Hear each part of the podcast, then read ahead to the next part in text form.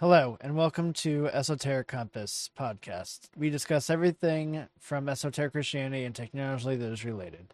Thanks for listening. My name is Debbie McCauley, and today we're talking about the goddess Bridget and how she relates to divine feminine. Before we get into that, I would like to show you my blog, Esoteric Compass. It has all of my recent blog posts, lectures, podcasts, and Path to Light. If you have a second, check that out. It'll be a link in the description below. And here we go.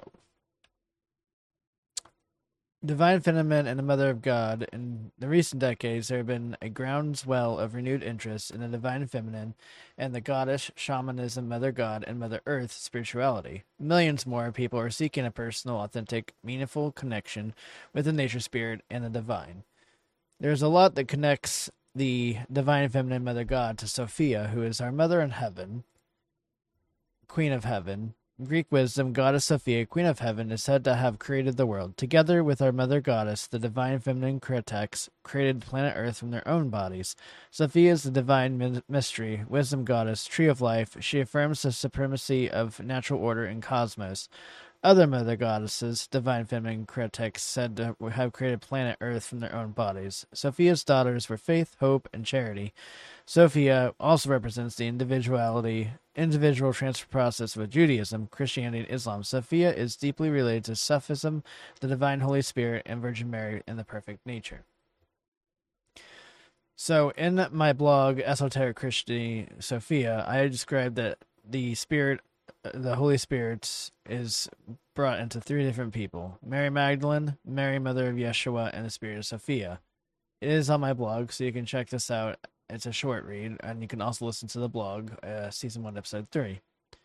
Coming into the goddess Bridget from Claudia Merrill writes that she was a Celtic goddess, has been worshipped in many different ways since the pre-Christian times. She was worshipped as the mistress of the sacred hearth and the healer of waters, the bringer of sacred wisdom, forming a bridge between the human world and the other world. The other world referring to heaven. Like most goddesses, Bridget can be found throughout the Irish landscape, masked by thousands of years of traditions and rituals. Bridget, the goddess, druid, and saint, has been invoked to heal and impart wisdom to those who call upon her. Although Bridget is a mysterious goddess, her footprint can't be fully erased. She was also uh, working in the same time period that St. Patrick was in Ireland, and that she had started bringing people back to a a non-orthodox Christianity, a esoteric Christianity coming back before St. Patrick worked on bringing the orthodox Christianity we have today. Brigid was one of the most important goddesses pre-Christian Ireland. The daughter of Dagda, the father of Ireland, Brigid was associated with wisdom, poetry, and healing. The many domains that rules over have given rise to theories that she had been, been a triple goddess. Bridget was thought to be a bridge between the humankind and the other world. Her imprint can be seen in sacred sites scattered all over the magnificent landscapes of Ireland. Thousands of years ago, Brigid was called upon the Druid cults that were devoted to worshipping her for a variety of things. Going into the patroness of poetry and goddess of physicians, healing, division, and prophecy, as a prophetess of poetry, Flitadich the equivalent of bardic lore, are the primal retainers of the culture of learning. The Vashti and the Phila, women of the fairy hills, and the class seer poets, respectively preserve the poet function of Bridget by keeping the oral tradition alive. It is widely believed that those poets have been gone before inhabited the realms between the worlds, overlapping into ours, so that the old songs and stories will be heard and repeated. Thus does Bridget fulfill the function of providing continuity by inspiring and encouraging us. She was born in 451 in Ireland and died 525 in Ireland. She was named Saint Bridget after the Catholic Church announced her as a saint.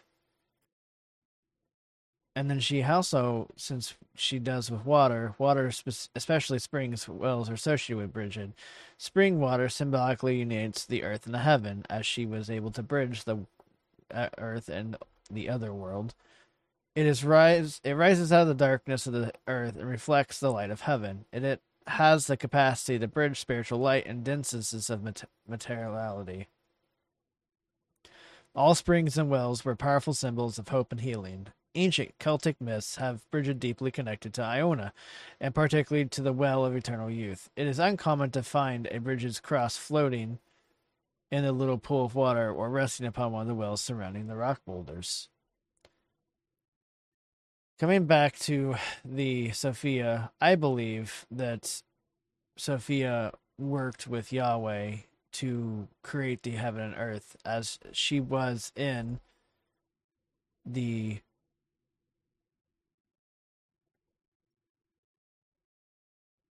uh let me find it here. I think it might be the beginning.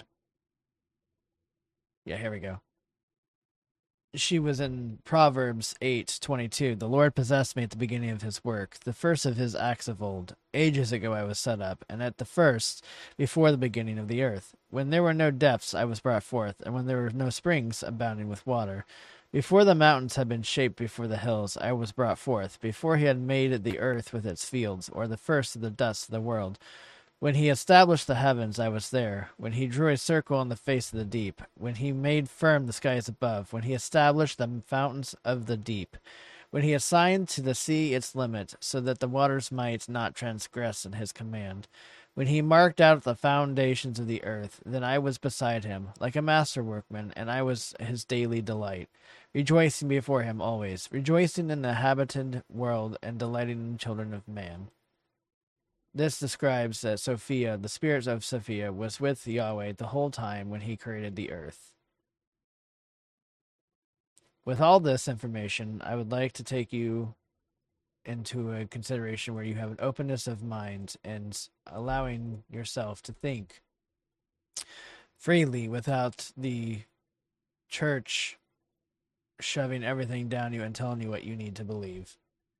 I hope this was helpful for you. And if there's anything you can get out of this, I wish that you have free thinking and that you can find the path of light. You will find truth in what you seek, and you may find the path of light. If you consider this podcast helpful, please share it and give a thumbs up and follow the podcast. Thank you, and I hope you guys have a great week.